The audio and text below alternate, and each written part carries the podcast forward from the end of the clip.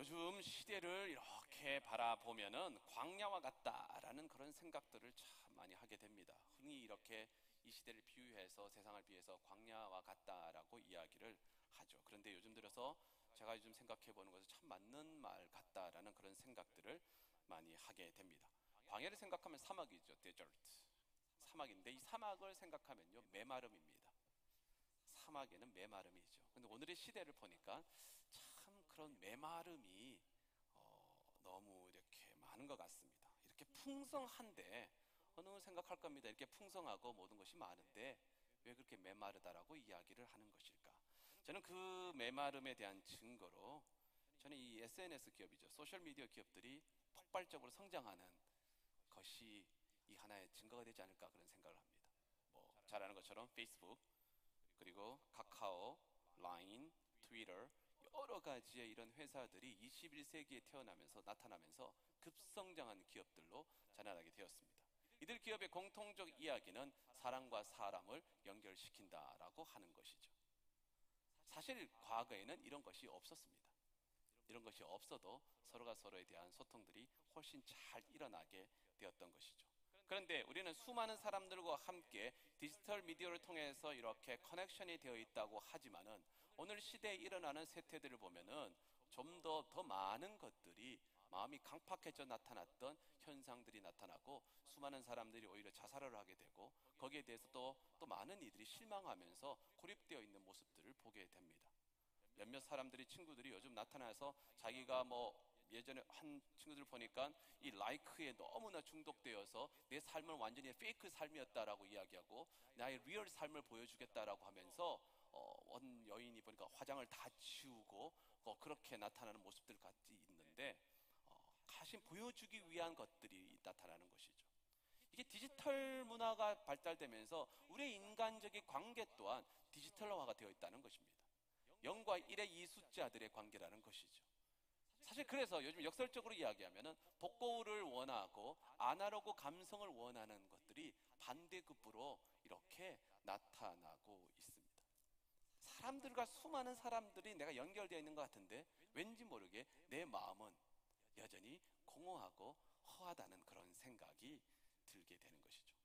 수천 마디의 이 텍스트보다는 차라리 한 번 만나서 그 사람의 따뜻한 손을 잡고 온기를 전해 주었을 때 오히려 그것이 더 큰 위로가 되지 않을까라는 그런 생각도 해보게 됩니다. 그래서 옆 사람과 한번 손을 잡고 인사를 합시다. 당신이 있기 때문에 행복합니다. 왼쪽 사람 됐으면 오른쪽 사람도 해주시고요. 진욱이 혼자 있는데 이렇게 또 손 좀 잡아주시고요. 그렇습니다. 온기가 전해지는 것이 참 귀하다는 생각이 들게 됩니다. 영적 상태도 그러합니다. 광야와 같이 이런 시대를 우리가 살고 있습니다. 풍요로운 시대를 살고 있습니다. 말씀이 홍수가 넘쳐지고 있고 수많은 교회들이 이곳에 자리 잡고 있습니다. 많은 크리스천들이 있고요. 우리가 마음만 먹으면 설교를 들을 수 있고 이 하나님 성경책은 말할 것도 없이 우리의 늘 가까이에 있습니다. 들고 다니는 이렇게 큰 책이 아니더라도 여러분이 갖고 있는 성경책 있죠? 이 스마트폰에 있는 성경책. 언제든지 우리는 이 말씀을 가까이 할 수 있는 그런 시대에 자리 잡고 있습니다. 그러함에도 불구하고 우리는 영적 빈곤함에 자리 잡고 있습니다.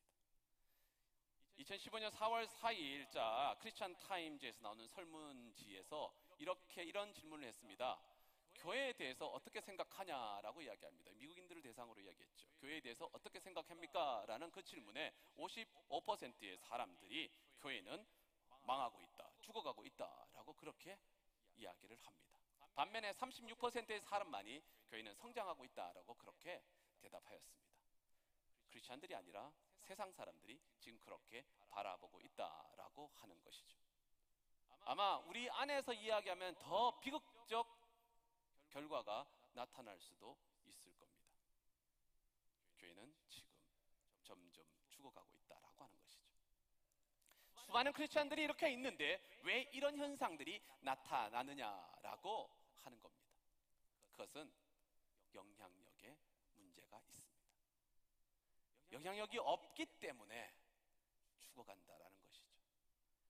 내가 믿는 너가 크리스찬이냐, 네가 예수쟁이냐라고 이야기를 하지만은 그러나 너의 모습을 봤었을 때는 도저히 예수가 살아있는 것 같지 않다라는 그런 영향력을 받으니까 교회는 죽어간다라고 그렇게 이야기를 하게 됩니다. 이 안에서는 주여를 외치며 나가는데 나가서 예배 끝나고는 다른 주여를 외치는 친구들이 있다는 소리도 들었습니다. 정신이 번쩍 드는 이야기죠. 여기서는 열심히 신앙생활하고 봉사하고 리더로 섬기고 있는데 세상의 삶을 바라볼 때는 전혀 예수 냄새가 나지 않는 그런 삶을 살고 있는 친구들이. 그래서 정말 네가 예수쟁이냐? 우리만의 이야기가 아니라 지금 만연돼 있는 이런 시대의 이야기입니다. 영향력이 없기 때문에 사람들이 바라보기에는 죽어간다는 겁니다. 또 하면 또 하나는 네가 믿는 예수 내가 볼 때는 죽어 있는 것 같다. 너희들이 그렇게 살아 있다고 이야기하지만은 죽어 있는 것 같다라고 이야기합니다. 어제 여러분들 중에서 페이스북 이렇게 보셨으면 알겠지만은 크레이그 그로셸 목사님이 하나를 인용한 것이 있습니다. 어떤 한 포르노 스타에 대한 이야기를 했는데 그 사람이 그 사람이 포르노를 하게 된 이유는 포르노 배우가 된 이유는 한 가지였습니다. 가난해서 그렇습니다. 먹고 살기 위해서 그 일을 한답니다. 그런데 자기는 이렇게 합니다. 나는 태어나면서도 기독교인이었고 계속해서 포르노 영화를 찍으면서도 기독교인이었고 계속해서 나는 주일날 예배를 드리며 그렇게 살았다라고 합니다. 그런데 그 마음 속에 그 마음 속에 항상 거룩한 부담감이 존재했다는 것이죠. 그런데 그것을 실천에 옮기지를 못했다는 겁니다. 그래서 하나님이 살아계시다면 정말 하나님 내게 보여주십시오라는 그런 담대한 당돌한 기도를 했다는 겁니다.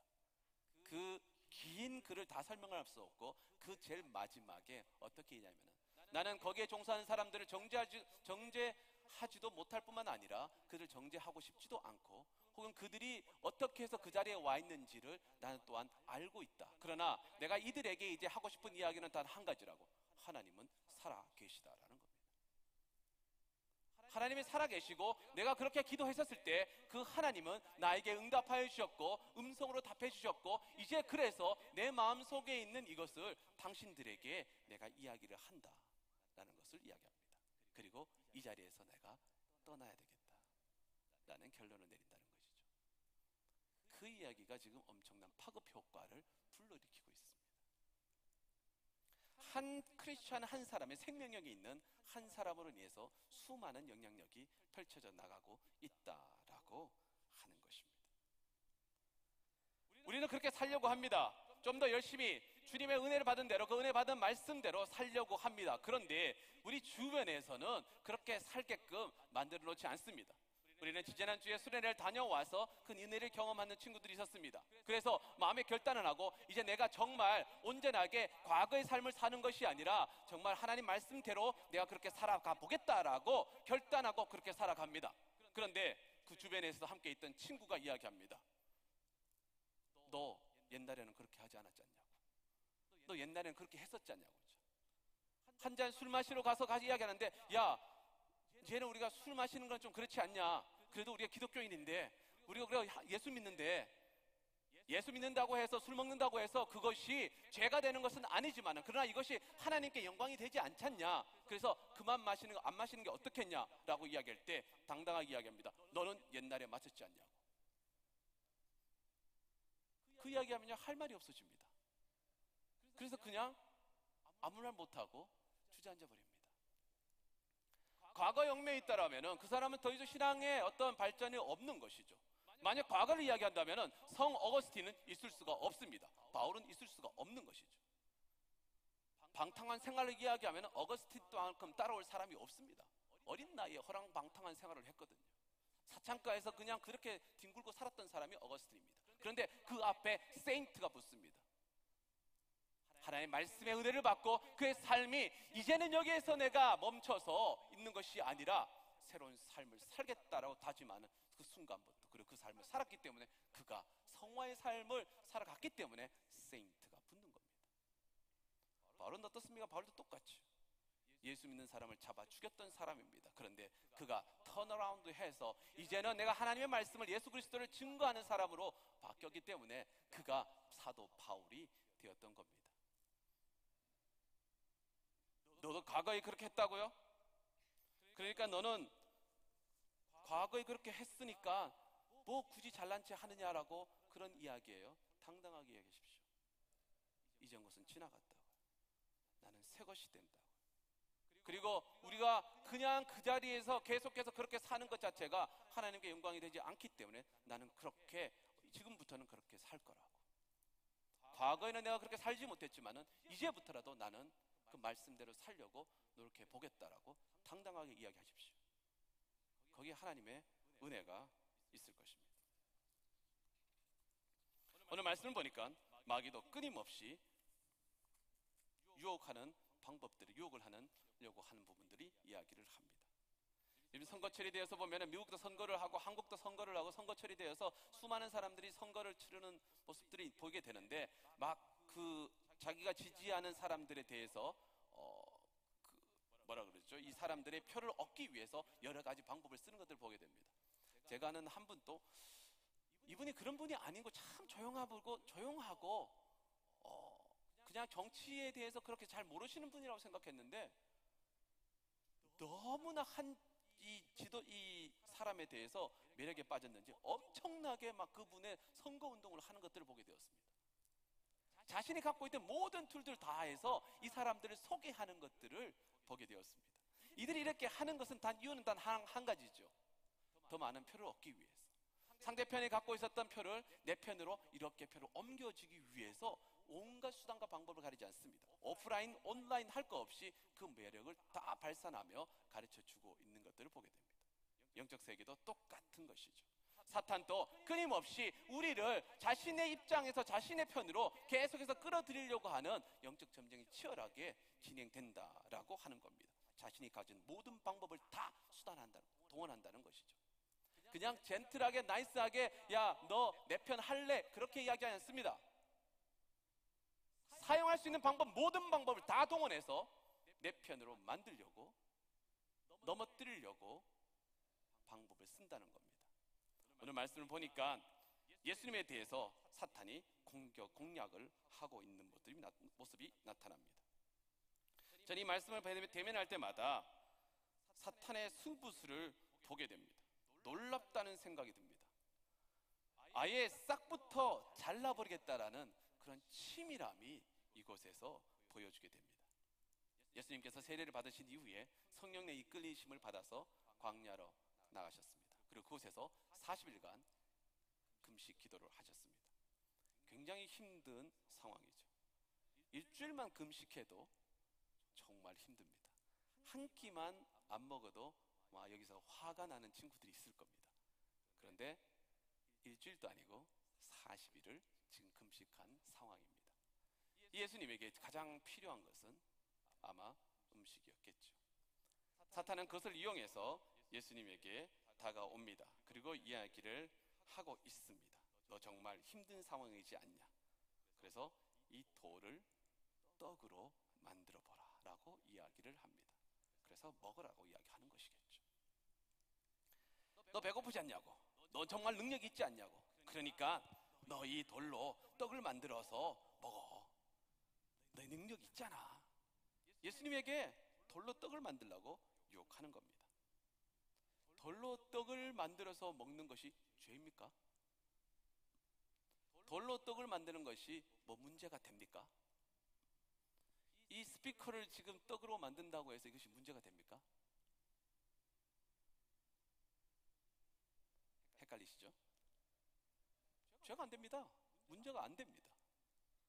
그런데 예수님께서는 어떻게 대답하시냐면은 이 3절에 시험하는 자가 예수께 나와 이르되 내가 만일 하나님의 아들이었거든 명하여 이 돌들로 떡덩이가 되게 하라라고 하셨을 때에 예수님께서 대답하십니다. 4절 중반절이죠. 사람이 떡으로만 살 것이 아니요 하나님의 입으로부터 나오는 모든 말씀으로 살아갈 것이니라라고 그렇게 딱 잘라서 말씀을 하게 됩니다. 오늘 이 사탄의 전략들을 보게 되면요. 한 가지 공통적인 모습이 나타납니다. 세 번의 예수님의 지금 시험하게 되는 경우들이 나타나는데 하나는 또 한 가지는 성전의 꼭대기에 올라가서 뛰어내려라고 이야기를 하고 그럼 네가 받아줄 것이라고 이야기하고 또 하나는 나에게 절을 하면은 이 모든 것들을 너에게 주겠다라고 하는 이 세 가지의 유혹을 바라보는데 이 세 가지의 유혹에 공통적으로 통하는 한 가지가 있다는 겁니다. 그게 바로 예수님의 능력을 개인을 위해 사용하게 만든다라고 하는 것이죠. 모든 영광들을 예수님 개인의 하나에 국한시켜서 사용하게끔 하는 겁니다. 40일 금식하고 나면 어떻습니까? 영적으로 아마 굉장히 충만한 상황이 있습니다. 그런 상황 속에서 예수님에게 뭐냐, 야 돌로 떡을 만들어 너 지금 능력 있지 않냐고 너 이것을 떡으로 만들어서 먹으라라고 하는 순간 예수님의 개인적 능력을 자신의 개인의 어떤 이유를 위해서 쓰게 만드는 겁니다. 그런데 예수님께서 이 땅에 오신 목적은 그게 아니라는 것이죠. 우리의 구원자 리디머로 이 땅에 오셨습니다. 그런데 예수님의 그런 의도를 희석시켜 버리고 폄하시켜 버리려고 합니다. 성전 꼭대기에서 뛰어내리라고 이야기를 합니다. 성전 꼭대기에서 뛰어내리면은 여기서 이야기하는 성전은 예루살렘 성의 성전입니다. 수많은 사람들이 모여 있는 곳입니다. 그 꼭대기 주석하니까 한 45m 정도 되는 꼭대기인데 거기서 뛰어내리면은 천사가 너를 받아줄 것이다라고 이야기합니다. 자, 만약에 제가 여기 이 꼭대기에 종탑 위에 올라가서 뛰어내립니다. 여러분들이 다 나오, 내가 뛰어내릴 거라고. 누가 뛰어내린다니까 사람들이 다 보겠죠. 뛰어내리는데 누군가 거기서 천사가 와서 딱 받았습니다. 안 죽은 거죠. 그렇다면 어떻게 되겠습니 저에게 포커스가 맞춰지는 겁니다. 예수님 한 사람에게 포커스가 맞춰지는 겁니다. 절을 하라면 너에게 다 주겠다. 이렇게 생각할 수도 있겠죠. 절을 해서 이 세상을 다 받아서 내가 원하는 아름다운 세상으로 그렇게 만들면 되지 않냐라고 이야기를 합니다. 그러나 그는 나에게 포커스가 맞춰져 있다는 겁니다. 이것이 사탄의 교묘한 전략입니다.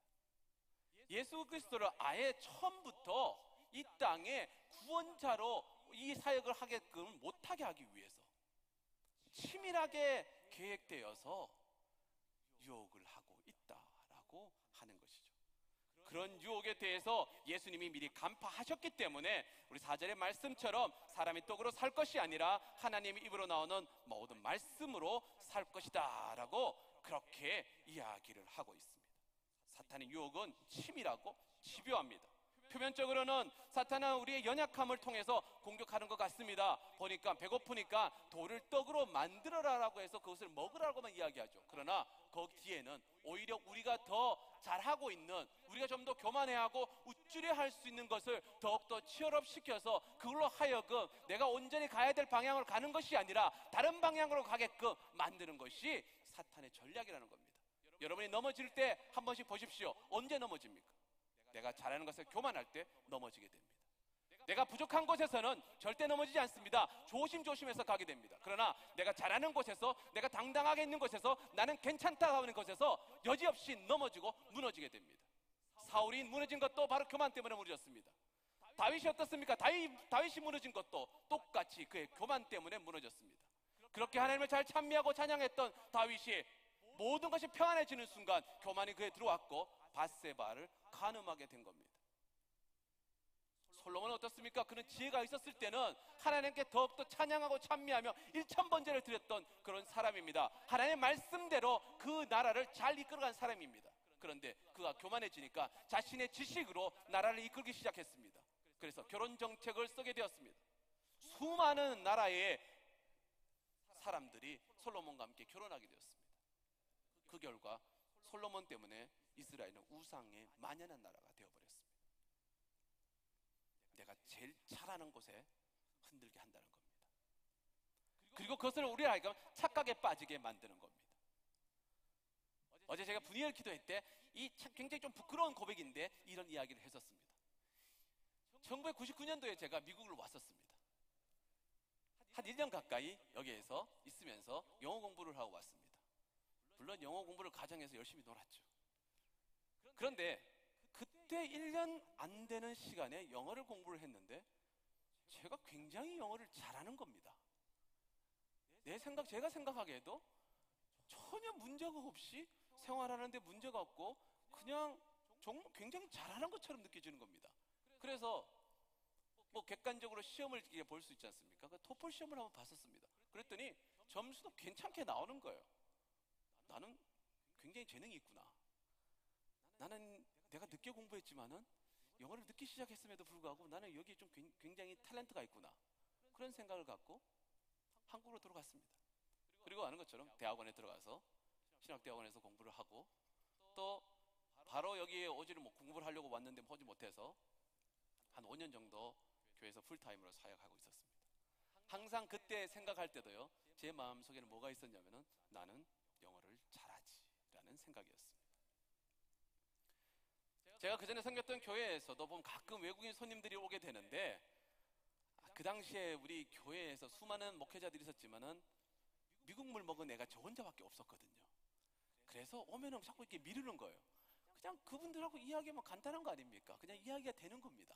그래서 착각에 빠졌습니다. 나는 괜찮게 하는구나. 그때의 1년 전에 갖고 있어 1년 동안 했었던 그 기억이 그래서 나는 괜찮다라는 생각을 하게 되고 그 이유는 공부를 하지 않았습니다. 어떻습니까? 요즘 한국에 보면은 샘 해밀턴이라는 그 친구는 호주 사람입니다. 그런데 영어 못해서 헷갈린다고 하지 않습니까? 통역하라 그랬더니 통역을 못해서 한국말을 해 과거고 이게 언어거든요. 2009년도에 미국으로 와서 학교에 들어가서 공부를 딱 하는데 저에게는 10년 전에 갖고 있었던 그 기억이 있습니다. 전혀 문제가 없지라는 기억이 있었습니다. 그 기억만 믿고 별로 그렇게 열심히 공부를 안 했었던 거죠. 가만히 앉아 있는데 수업을 듣는데요. 난생 처음 경험을 처음 하는 경험을 하게 되었습니다. 비행기가 계속해서 지나가는 겁니다. 비행기가 샬라샬라 하는 비행기가 지나가는데요. 하나도 못 알아듣겠는 거예요. 수업은 아시, 아시겠지만은 서로 서로 막 디베이트 이야기를 합니다. 도대체 무슨 말을 하는지 전혀 못 알아들은 겁니다. 그 10년 전에 있었던 그 처음 메모리가 나로 하여금 열심히 노력하게 하는 것이 아니라 그냥 그 자리에 머물러 있게 하고 교만하게 만들고 그래서 그냥 나는 괜찮지라는 그런 생각을 갖게 만들었습니다. 그런데 판판이 부서지고 깨졌습니다. 신앙생활요 똑같습니다. 2주 전에 여러분들이 수련회 가가지고 그곳에서 받았던 은혜 나는 그것 때문에 괜찮겠지 하고 생각한다면요 큰 오산입니다. 나는 교회에서 5년 전에 10년 전에 이렇게 열심히 섬겼으니까 내 믿음은 괜찮지 하고 생각하며 체크업하지 않고 그냥 그렇게 지내는 것 큰 오판입니다. 그것이 여러분을 넘어뜨리게 할 것입니다. 저는 만나는 사람마다 요즘 하는 이야기가 있습니다. 5분 기도하고 5분 말씀하자. 길게 하지 않아도 된다. 아침에 시작을 하든지 혹은 밤이라도 좋다. 5분만 말씀 읽고 5분만 기도하자라고 이야기를 좀 많이 합니다. 아마 저랑 만났던 분들은 제가 그 이야기를 계속하는 것을 보게 됩니다. 굳이 너에게 한 시간 기도하고 한 시간 말씀 읽어라 그렇게 이야기하지 않을게. 5분만 하자. 그러나 매일 매일 하자. 쉴드를 치자는 것이죠. 영적 쉴드를 쳐서 우리가 미리 대비를 하자는 겁니다. 사탄은 우는 사자처럼 끊임없이 집요하게 우리를 파고드는데 그 영적 싸움에서 우리가 이겨내는 방법은 다른 것이 없습니다. 오늘 주님께서 이겨내셨던 것처럼 말씀으로 이겨낸다라는 겁니다. 말씀을 통해서 이겨낸다는 것이죠. 사탄이 우리에게 공격하는 방법들요. 그냥 내가 사탄이라고 해서 오지 않습니다. 두 번째 우리가 이야기했을 때 보면은 성전에 뛰어내리라고 이야기했었을 때 너는 하나님의 아들이니까 괜찮다라고 이야기하고 너를 받아줄 거야라고 이야기를 합니다. 시편 91편 1절과 2절의 말씀을 인용해서 나아갑니다. 우리에게 그렇게 사탄은 다가옵니다.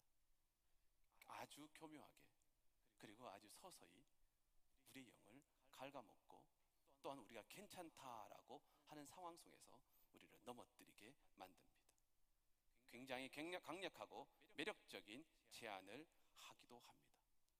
예수님께서 두 번째 시험을 마치고 세 번째 시험에서 이겨냈 세- 두 번째 시험을 이겨냈었을 때 사탄은 또 다른 제안을 합니다. 내게 절을 하면은 다 줄게. 더 강력한 것으로 더 매력적인 것으로 다가옵니다. 한 번에 시험에 이겼다가요 절대 포기하지 않습니다.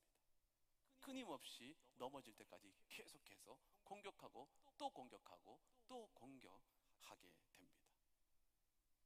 그냥 한 번 절하면은 괜찮지. 우리의 마음에 그렇게 들기도 합니다. 이 유혹에 가장 넘어가기 쉬운 것은 바로 타협이라는 겁니다. 우리는 쉽게 타협이라는 것을 하게 됩니다. 한 잔 그게 뭐 어때? 그거 괜찮다. 혼자 마시는 것을 뭐라고? 혼자 그런 짓을 하는데 뭐라고 하겠습니까? 그러나 그의 모습이 다른 사람을 넘어뜨리게 하는 것에 대해서 그것이 문제가 된다라고 하는 겁니다. 이렇게 타협으로 나아가게 되면요, 우리는 끊임없이 물러설 수밖에 없게 됩니다. 그래서 주님이 단호하게 말씀합니다. 10절의 말씀입니다. 사탄아, 물러가라! 라고 말씀합니다.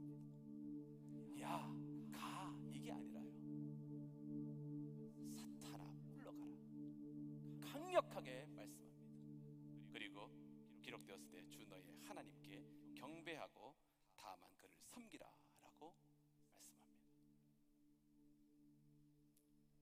얼마 전에 우리 하와이에서 큰 파도가 일어서 서핑하는 장면이 있었습니다. 수많은 파도들이 계속 오는데 그 파도 사이로 서퍼들이 막 달려갑니다. 그런데 어느 누구도 성공하지 못하고 다 나가 떨어지는 것들을 보게 되었습니다. 이제 그 장면을 보면서 이렇게 위험하다는 것들을 경고를 알리는 건데 저는 그것을 보면서 이 세상에 밀려오는 사탄의 전략들의 모습들로 보였습니다. 계속해서 밀려옵니다. 넘어졌는데요. 그래서 정신을 못 차리는데도 계속해서 파도는 밀려오고 또 밀려오는 것들을 보게 되었습니다. 사탄의 유혹도 그러합니다. 그렇기 때문에 우리에게 끊임없이 밀려옵니다. 이것을 이겨낼 재간 말씀으로 그리스도의 능력으로 이겨내게 됩니다. 예수님께서 사탄의 유혹을 이겨내신 모범을 보여주셨습니다. 4절 말씀은 신명기 8장 3절의 말씀을 이용, 인용해서 말씀하셨습니다. 7절의 말씀은 신명기 6장 16절의 말씀을 인용하셨습니다.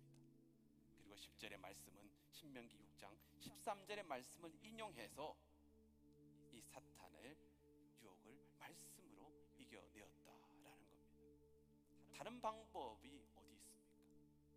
오직 하나님의 말씀으로 주님께서 이겨냈던 것처럼 우리 또한 그렇게 말씀에 의지할 수밖에 없다는 생각이 들게 됩니다.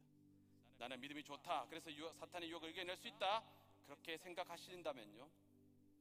착각입니다. 벌써 내가 그런 생각을 가졌다면은 거기에 시험이 들기 시작했다라고 하는 겁니다.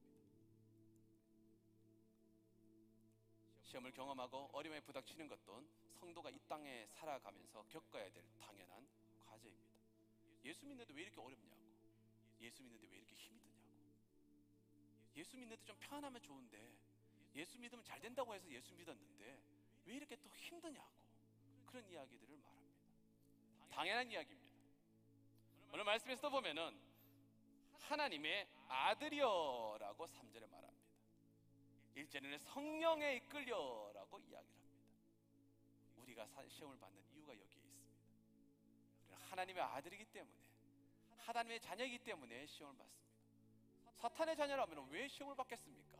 세상에 속했다면 왜 그러한 어려움을 겪겠습니까? 남들이 겪지 않는 것 내가 왜 그렇게 겪어야 됩니까? 내가 온전하게 살고 말씀대로 살려고 하기 때문에 그런 어려움과 시험을 겪게 되는 겁니다. 그런데 성경은 동일하게 이야기합니다.